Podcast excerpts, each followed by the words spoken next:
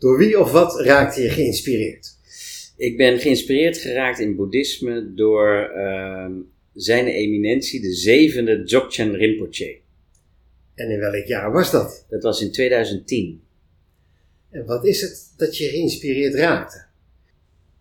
Ik kreeg eh, toen ik deze meester zag een, eh, een, soort, een soort visioen dat bij hem eh, de wijsheid en de liefde samenvielen.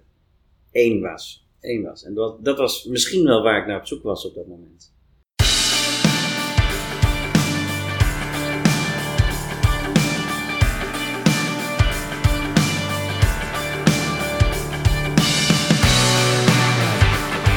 Dit is Luister je gelukkig. Een podcast waarin Marcel Beijer in gesprek gaat met mensen die geïnspireerd raakt. En ook jou met hun verhaal willen inspireren.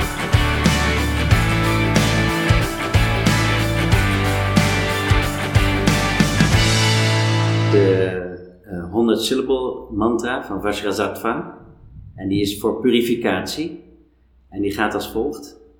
Om menso sato samaya manupalaya menso sato tenopa tritadrido me bhava sukto kayo me bhava anurakto me sarvasidi me prayatsa savakarma sutsame sitam kurohung ha ha ha ha ho bhagavan sarvatatagata bensrama mamunsra bensri bhava maha samaya sato ah. Oké, we zitten hier in de praktijk van Rogier Gielen in Amsterdam. Jij doet deze praktijk al heel lang geloof ik, hè, Rogier, of niet? Ik ben eh, zelfstandig coach sinds 1999. Dus eh, eh, ja, 20, meer dan 20 jaar. Je geeft net aan dat je geïnspireerd raakt door het boeddhisme, door een zijn heiligheid, of het zijn zijn, Zijn eminentie. eminentie. Ja. Dat klinkt heel, heel chic, daar gaan we het zo over hebben. Ja. Ik wil eerst even weten, hoe, hoe kwam je op dit pad terecht dat je coach wilde worden? Ehm, dat had te maken met een verlichtingservaring die ik zelf heb gehad in 1998. En ehm, ja, naar aanleiding van die ervaring heb ik besloten om alleen nog maar mijn hart te volgen in het leven. En ik was toen eigenlijk op een heel ander pad, een, eh, een carrièrepad in de software-industrie. Oh. En, eh, ik was toen marketingmanager bij Oracle, eh, zo'n groot Amerikaans softwarebedrijf. Heel zakelijk. Heel zakelijk en het ging over de kwartaaltargets en, eh, en dat soort dingen. En ik kwam, ik was eh ja, soort van burnt out geraakt, eh, omdat ik onverwerkt verdriet had van het overlijden van ons eerste kindje. Oké. Ehm, en toen in die periode heb ik zelf therapie gevolgd om dat alsnog allemaal te verwerken. En eigenlijk het sluitstuk van die therapie was met een aantal mensen in een hut in het bos. En daar kreeg ik een verlichtingservaring. En hoe ziet dat eruit, zo'n verlichtingservaring?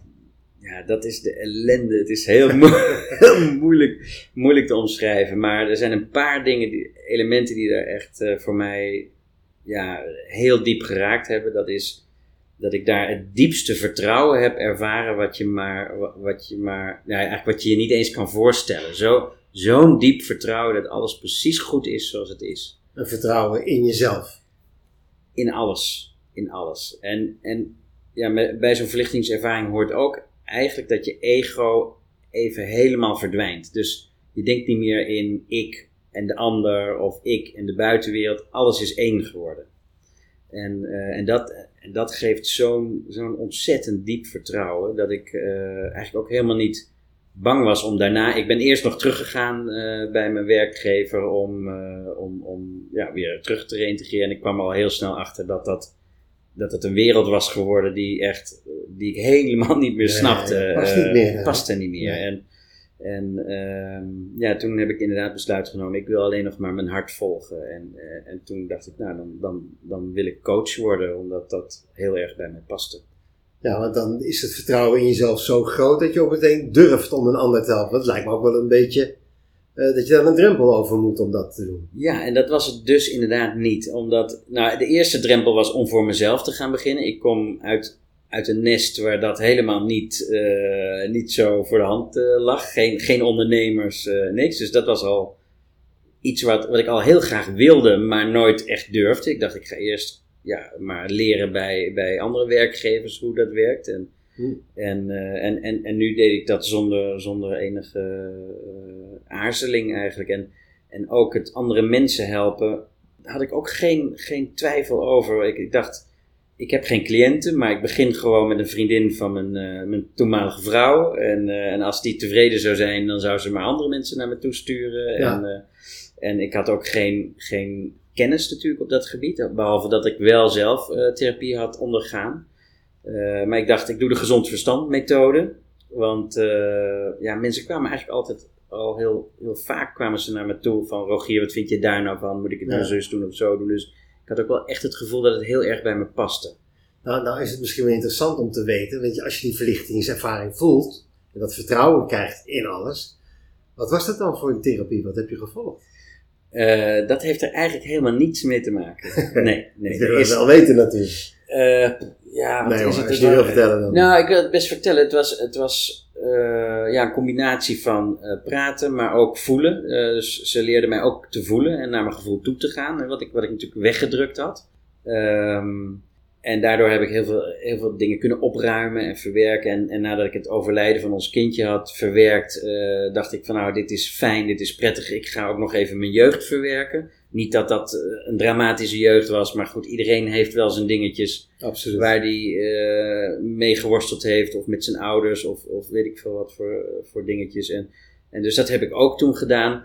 Maar het was denk ik meer een, een moment van totale overgave, wat ik toevallig in die hut eh, had, wat ik, wat ik kon doen, of waar, hè, dat ik me Ja. echt helemaal kon overgeven. En, Ja. en als je, ja, la- later ben ik daar meer over gaan leren, toen ik bij deze boeddhistische leraar eh, kwam. Dus ik heb heel lang na die verlichtingservaring zelf geprobeerd te, het te kunnen plaatsen. Van, wat, wat was de betekenis hiervan? Hoe kon dit gebeuren? Eh, want het, het is zo groots dat je ja, eigenlijk je, je, snapt, je snapt het eigenlijk ook helemaal niet. Ja, maar als je zo uitlegt, en daarom kom ik er ook op, dan klinkt het bijna al boeddhistisch. Hè? En zo'n grote ervaring, zo'n verlichting heb je het letterlijk ja, over. ja, Dat klinkt al bijna iets divines, hè? Iets, eh, Klopt, en, en, en ik ben daarna ook heel veel gaan lezen over non-dualisme. Hè? Dus, eh, dus, dus de, waar, waar, waarin het gaat over dat alles één is. In plaats van de dualistische realiteit waar we, waar we ons normaal gesproken in begeven. ja, Ja, omdat het ook echt een non-dualistische en eenheidservaring was. ja, Ik ben heel veel gaan lezen ook over Advaita Vedanta en eh, de Soefies en eh, al- allerlei eh, non-dualistische stromingen. En ergens in mijn achterhoofd had ik toch ook wel zoiets van, nou er komt een dag dat ik me in boeddhisme ga verdiepen. hoe wist je dat zo zeker?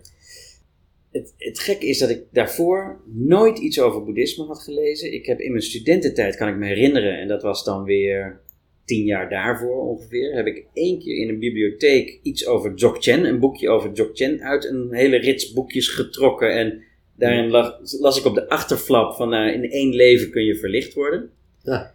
En dat is altijd een soort van in mijn achterhoofd blijven hangen. Maar ik heb ook altijd het idee gehad, het is nu nog geen tijd voor mij. Want ik ben te veel aan het feesten en met, eh, met studententijd bezig. Ja, met eh, Ja. allerlei aardse dingen bezig. Maar ik wist wel, er komt vast een tijd in mijn leven dat het eh, zover is. Ja, dat is ook wel bijzonder. Ja, en, en toen ik, het was wel heel grappig, want ik had dus mijn eigen praktijk al een tijd en ik heb ja, daar heel veel gezien over hoe het werkt met de menselijke emoties en hoe je dingen heel makkelijk en snel kunt oplossen. En daar heb ik op een gegeven moment ook een boek over geschreven, Moeiteloos leren leven. Dat Ja. is in 2009 uitgekomen. En eigenlijk toen ik dat boek had uitgegeven, toen het uitkwam, dacht ik van ja, en nu, nu wil ik toch weer iets voor mezelf om weer wat dieper te gaan in mijn eigen persoonlijke ontwikkeling. De tijd was toen rijp. De tijd was rijp. En toen dacht ik, nu is het tijd voor boeddhisme. Toen ben ik gaan googlen, wie is de first lama in town? Eh, Maar ook, ook zo specifiek, Rogier, je ging echt zoiets van, nu is het Ja. tijd voor boeddhisme. Ja, en niet zo. voor iets anders wat op je pad komt. Precies, ja. Zo specifiek. Ik wist het, nu is het de tijd. Ah. En, eh, en, het, en, en, en nou komt er nog iets heel grappigs. Want ik ging dus gewoon op internet zoeken. eh, waar kan ik iets over boeddhisme vinden? En, en toen kwam er een, ja, een soort advertentie of zo op een, web, op een website. Dat Dzogchen Rinpoche in Amstelveen een, eh, een public talk, een openbare lezing hield. Dat was die man waarvan jij dat boekje. Dat was niet die man, maar wel Dzogchen, wel dezelfde Oh, richting. dus ja. dat was zo ah, bijzonder eigenlijk. Ja. Eh, nu achteraf denk ik van ja, dit moest op mijn pad komen, want dit is, eh, ja, dit is precies zoals het moet zijn. En toen kwam ik dus deze meester tegen en toen kreeg ik dat visioen eigenlijk meteen van oké, dit, dit wordt mijn leraar. Een soort van wist ik toen. Het was dus weer een visioen van Van, dit is het. dit is hem In Amstelveen. in Amstelveen. En, eh, en, en, en daar was het echt voor mij een gevoel van thuiskomen, omdat hij de eerste was die ik ooit had ontmoet, die, die echt begrijpt, die helemaal begrijpt waar ik het over had, over mijn verlichtingservaring. En, en hij biedt een methode aan waarin je dat eh, dus kunt, eh, kunt, kunt krijgen. Dus ja, toen ben ik, toen ben ik erin gedoken. eh, en, en, en heel serieus, want ik heb, nou, ik ga bijna jaarlijks drie weken naar India, naar het Ja. klooster. En dan ga ik drie weken chanten en de meditaties doen. En dan geeft hij daar les. En, en, en hij komt nog één keer per jaar naar Nederland. En dan, eh, in- inmiddels zit ik ook in een, in, in een bestuur wat dat organiseert, zeg maar, dat hij naar Nederland komt. En, ja. eh, en dan geeft hij hier ook een retraite van een week. En, eh, ja, dus eh, en ik, ik beoefen nu elke week met een groepje mensen in Amsterdam. de, doen we de chantbeoefening en eh, luisteren we naar een les. En de chanten, de- als, we hebben bijvoorbeeld in India hebben we dan een voorbereidende retraite van vijf dagen. En dan zit je echt tien uur per dag te chanten. Dus en na twee dagen weet je echt niet meer hoe je van voren heet. Gewoon. Dan ben je, ben je alles, ben je alles kwijt. joh. Dan breekt het helemaal open. En dan, eh, ja, dan, dan, dan, dan krijg je ook dat je helderziend wordt, helderwetend. Dan weet je gewoon wat een ander denkt. En, eh, en, en dan spontaan ga je dingen zeggen waar andere mensen net een antwoord op zochten.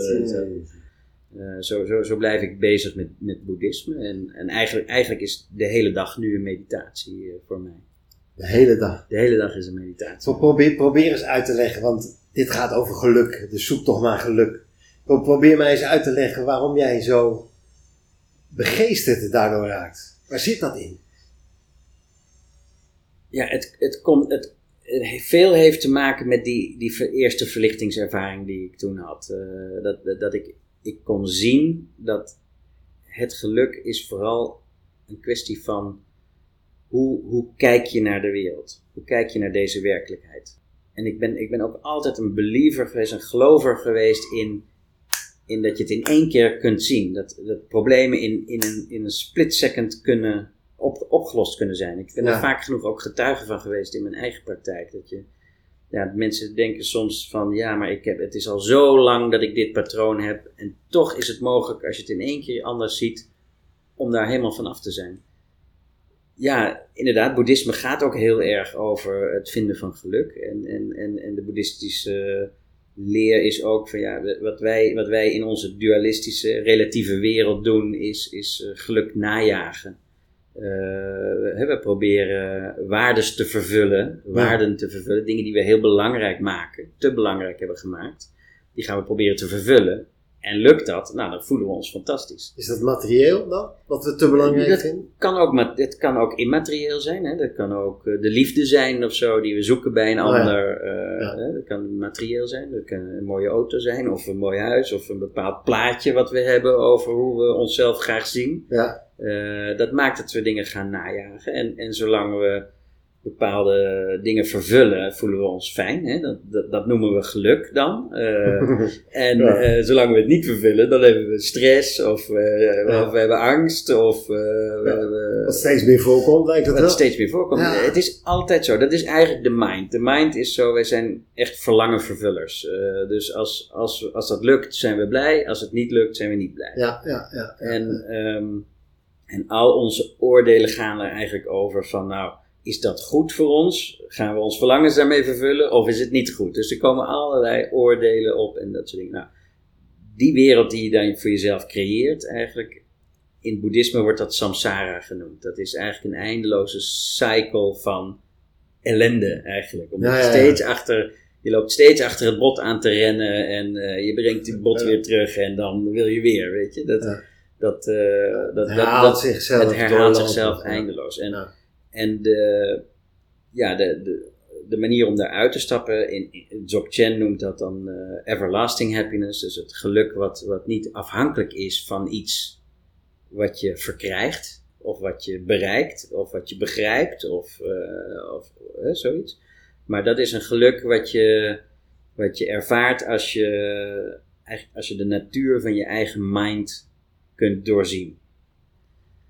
En dat is, dat is een, nou maak ik een hele Ja, grote dat moet je even uitleggen, moet je even uitleggen. even uitleggen. Ja. Want, want kijk, simpele als ik, en eh, ik hoop ook de mensen die luisteren, die proberen te begrijpen wat jij voelt. ja. En ehm, je zei net al van ja, het is heel lastig uit te leggen hoe die verlichting werkte. Maar jij voelt iets, jij voelt iets in deze aanpak, deze overtuiging. Ja.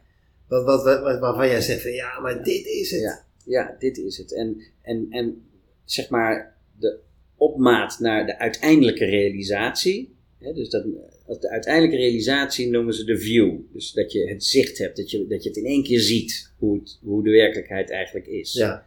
En de opmaat, dat is de, de, de meditatie die je doet. Hè? En de meditatie die kan je dan formeel of informeel doen. Formeel is dat je op een kussentje gaat zitten en eh, je rug recht hebt en eh, je, je beoefening doet. Ja. En, en informeel doe je ook je beoefening, maar dat gaat gewoon de hele dag door met, in deze werkelijkheid. Je kan bijvoorbeeld beoefenen dat je deze werkelijkheid eigenlijk dat het een droom is. Dat je dat als een droom ziet of als een illusie.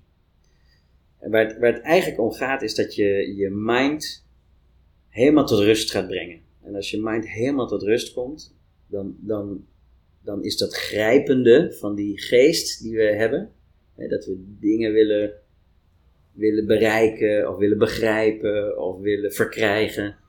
Als dat helemaal tot rust komt, en het ego dus, want dat komt allemaal voort uit het ego. Als het ego even helemaal geen voeding meer krijgt, dan, dan kom je in die eenheid terecht. En, dat is, eh, en, en, en, en daar kun je jezelf vertrouwd mee maken. Dat je steeds vaker die eenheid kunt ervaren. Steeds vaker die helderheid die erbij hoort. Die, ja, dat gevoel van liefde, zoals wij het wel eens noemen. Maar dan Ja. onvoorwaardelijke liefde. Niet, niet omdat iemand anders je iets geeft. Of iemand anders je leuk vindt. Of, Nee, eh, oké. eh, wij zitten hier nou in jouw praktijk. ja, We zitten tegenover elkaar, we Ja. praten, er staat een microfoon tussen ons in. ja, En jij zegt eigenlijk, terwijl ik hier denk van ik zit hier in de praktijk met een microfoon tussen ons in, zeg jij van ik zie ook wat anders. Ik voel het anders. Ja ik, ik neem het niet zo serieus als jij het neemt, denk ik. Leuk, leuk, leuk. Ja. ik, neem, ik neem deze werkelijkheid niet zo serieus. Nee, je kijkt eigenlijk als een helikopterview ernaar. Moet ik het zo zien? ik kijk eigenlijk door deze werkelijkheid heen. Het is net alsof de, de- deze werkelijkheid voor mij een klein beetje transparant is. Ja. Dus het is er wel, het, eh, het verschijnt, hè? ik kan het waarnemen. En tegelijkertijd voel ik, ervaar ik dat het geen, geen wezenlijke, echte, echte werkelijkheid is. Zijn wij wel echt dan samen, zoals we hier zitten? Nee, we zijn niet echt, maar we zien elkaar wel. Dus het is een, eh, het is een illusie. Het is een illusie. Dus ieder schept zijn eigen illusie. in het grotere geheel is er niet, zijn er niet personen, is er niet subject-object. Of subject en een ander subject. Mhm, In het mhm. grote geheel is alles één. Is er, is er eigenlijk maar één pure eh, bewustzijn. Awareness, eh, om het Engelse woord even te gebruiken. Ja, ja, ja. ja. Ehm, en en in, in, in, in, in dat decor komen deze verschijnselen als, als een illusie tevoorschijn. Lijkt me ook heel verwarrend. ja, je zou kunnen denken dat het heel verwarrend is, maar in feite is het niet verwarrend, want het, is, het, is een, het geeft een enorme bevrijding. Omdat Ja. je je eigenlijk nergens zorgen over hoeft te maken. Omdat je, eh, ja, je weet dat het allemaal niet zo heel echt is. En, en er komen wel emoties langs, ook bij mezelf. Eh, ik, kan, ik kan me ook irriteren aan het een of het ander, hoewel dat wel ontzettend veel minder is dan vroeger, maar, maar het kan nog steeds gebeuren. En, en dan laat je ze komen en je laat het weer gaan. Dus de emoties, je laat ze komen, je laat ze gaan. De gedachten, je laat ze komen, je laat ze gaan. Want dat zijn eigenlijk de, dat zijn eigenlijk de gedachten en de emoties in de geest, zijn, zijn de, de, de dingen waar we aan grijpen, die we, die we heel erg echt maken. Maar als je die wetenschap hebt, Rogier, dan ehm, maakt dat je dan gelukkig. Heel gelukkig. Ja, op een of andere manier, je staat zoveel meer open voor wat er in, de, in het moment is. Eh, je gedachten gaan ook niet meer zo naar het verleden, ze gaan niet meer naar de toekomst, eh, ze gaan niet meer grijpen naar wat er in het hier en het nu is. Het gaat eigenlijk het is eigenlijk helemaal vrij. Je zou kunnen zeggen, verleden, heden en toekomst valt eigenlijk helemaal weg. Dan heb je het ook Eh, over sterfelijkheid. En over, eh, Nou ja, de, de, de sterfelijkheid is, is dus ook een illusie. Het, de dood is een illusie en het leven is een illusie. Dus we gaan ook niet meer dood. Dus je, bent je hebt eigenlijk ook geen angst voor de dood meer. misschien een rottige vraag, maar waar is jouw zoon? Is die bij je dan nu? Eh, ik, ik weet het niet. Ik, ik zie hem niet. Nee, kijk, mijn, mijn zoon bestaat niet meer. Hij, eh, hè, maar, maar dan moeten we een onderscheid maken tussen het- zijn lichaam. Nou, dat, dat Dat is is begraven Ja. en Ja. inmiddels misschien vergaan of niet vergaan. Dan hebben we, eh, als je gelooft in een ziel, dan heb je nog een stuk, stuk bewustzijn wat, wat, wat meegaat en van het ene leven naar het volgende leven. En Ja. eh, hè, als, je, als je dat bewustzijn hebt op dat niveau, dan, dan zou je kunnen zeggen, ja, hij is misschien hier bij me of misschien, ook, misschien ook niet. Maar zelfs Maar- dat is al te concreet. Zelfs dat is al te concreet. Zelfs Ja. dat is relatief. Zelfs dat is relatief. Ja. Dus, dus dit gaat daaraan voorbij. Gaat daaraan voorbij. Ben je, ben je dan niet op zoek naar een staat dat bijna onwerkelijk is? Wat, wat- het lijkt me zo. Kan je dat ooit bereiken in een leventje? Echt, ja, jij doet het. Ja. Ja. Ja. Ja. En, en, en, en je gaat er soms in en uit. Hè? Dus je gaat er ook weer uit. En dan laat je je wel weer even helemaal meenemen door de waan van het moment. Slechte beslissing van de scheidsrechter in een voetbalwedstrijd. Daar Kan je zou boos om worden? Daar zou je bijvoorbeeld even boos over kunnen worden. En, en dat, maar bij mij is het wel zo dat het dan heel snel ook weer oplost. Dus, dus het kan komen en het lost weer heel Ja, snel ja, ja. En ik, dus ik, ik eigen het me minder toe dan voordat ik eh, dit allemaal had. Daar, Ja. daar, kon ik, daar, daar kon ik, kon ik me de echt... Ik heb ook wel eens gehad dat ik, ik, ik was vroeger wel echt Ajax-fan en zo. En, toen, en toen heb ik zo'n hele periode gehad dat ik, eh, dat ik echt nou, vijf maanden in die staat eh, was, on- onafgebroken. En dat ik op een gegeven moment weer dacht, ja, nu, nu wil ik me toch weer eens even druk maken over Ajax. wat, ze dan, wat ze dan doen of niet. Ja, ja. Het is niet zo dat, want dat is wel wat ik heel vaak hoor, van is dat dan niet saai? Als het, als het je allemaal niet meer zoveel doet. ja, precies. En, ja, en, ja. En, eh, en, en ja, mijn antwoord is dan eigenlijk altijd hetzelfde: dat, dat het juist, juist enorm levendig is. Enorm, die, die, als je helemaal, helemaal open staat met je, met je bewustzijn, eh, dan, dan is het zo levendig. Dan is het alsof elk vogeltje voor jou een lied fluit. Ja. Dan is het toch- Ah, Dan is het, eh, elke ontmoeting is echt een ontmoeting Ja. met iemand. Eh, of het nou met de kassajuffrouw in, in de Albert Heijn die tegenover is, of, of, of, of met, met, met de zetverkoper die ervoor staat, of met mijn met, met, mijn moeder, of met mijn zusje, of, of wie dan ook, met mijn vriendin. Een ontmoeting is veel meer echt een ontmoeting, omdat je, omdat je veel minder met jouw eigen eh, beperkte blik aan het kijken bent, Ja. maar veel meer open bent voor wat er is. ook al is het een illusie. Ook al is het een illusie. Ik, ik, denk dat ik denk dat dat lastig ehm, voor mensen die er niet mee begaan zijn. Jij bent natuurlijk heel diep erin inmiddels. Maar dat voor mensen die er niet bij begaan zijn, die dat, die dat wel lastig te begrijpen vinden. Is er een manier waarop je dit een eerste stapje kan zetten? Dat mensen die dit horen denken, nou laat ik eens kijken. Ja, goede vraag. Goede vraag. Ehm, de eerste wat je zou kunnen doen is, ehm, is inderdaad de beoefening van laat, laat de gedachte gewoon komen en laat hem gaan. Laat de emotie maar komen en laat hem gaan. Dus probeer hem niet te blokkeren, probeer niet tegen te houden, eh, probeer niet weg te drukken, probeer er niks aan te veranderen, maar zie hem gewoon voor wat hij is en laat hem weer gaan. Hm. Je, je hoeft er eigenlijk niet eens een label aan te hangen van oh dit is angst of oh dit is dit. Nee, je, je ziet hem gewoon en je laat hem weer gaan. Ja. En, en als, je dat, als je dat goed blijft trainen, blijft oefenen, beoefening noemen ze dat in boeddhisme, dan eh, ga je op een gegeven moment merken dat je mind kalmer wordt, dat het rustiger wordt. En dan ga je al, dan ga je al soms glimpsen krijgen van waar ik het over heb. Dan ga je glimpsen krijgen over hoe wonderlijk dit allemaal is, wat we, Ja. wat we hier hebben. En dan ga je ook, kijk, omdat de rationele mind minder aanwezig is, de intellectuele mind, ga je ook veel meer zien. Als, als ik jou bijvoorbeeld zeg van, of als je een boom ziet en, en je gaat denken, oh dat is een boom, dan kijk je eigenlijk niet meer. Mhm. dan zie je hem eigenlijk niet. Nee, dan, zie je, dan, is- dan zie je een soort vanzelfsprekend van, oh, dat is een boom, dat is niet, niet interessant. Terwijl als je, als je die gedachte niet hebt, dan ga je daar echt dat op, dan ga je echt dat ding zien, wat we dan een boom noemen, oké, maar dan, dan ga je echt zien hoe die eruit ziet. En dan ga je de nerven zien en dan ga je de Ja. takken zien en dan ga je de vorm zien en de Ja. kleur zien. Ja, het geeft een, het geeft een, een, een, een view die, veel, die heel licht is, letterlijk het wordt lichter, eh, opener, wijdser eh, en, en, en zonder, zonder allerlei angst die erbij komt of oordelen of het een mooie boom is of geen mooie boom is of eh, Ja. dat soort dingen. Dat Dus is ook allemaal best subjectief natuurlijk. dat is Ja. allemaal subjectief. Ja, dat is de intellectuele mind. Die, die intellectuele mind die denkt ook, die denkt ook er, er, is een, er is een ego. Er is, er is Rogier Gielen en die heeft dit lichaam en die zit op deze stoel. En eh, eh, ja, als, de, als die valt heeft hij pijn. En als die, hè, dus dan, Ja. dan, krijg je dat dan krijg je dat spel waar we natuurlijk met z'n allen behoorlijk in zitten. Nou ja, mensen staan zich graag voor natuurlijk dat ze intellectueel zijn. hè, Of dat ze, dat ze een bepaalde status hebben in hun werk. Hè, waar je het in het begin Ja. van het gesprek Ja. over had. Dat je zelf ook ervaren hebt. Van, hebt een mooie baan bij Oracle. Ja. Ja. Hè, dus, maar eigenlijk is dat een, een soort leeg omhulsel, moet ik het zo zien?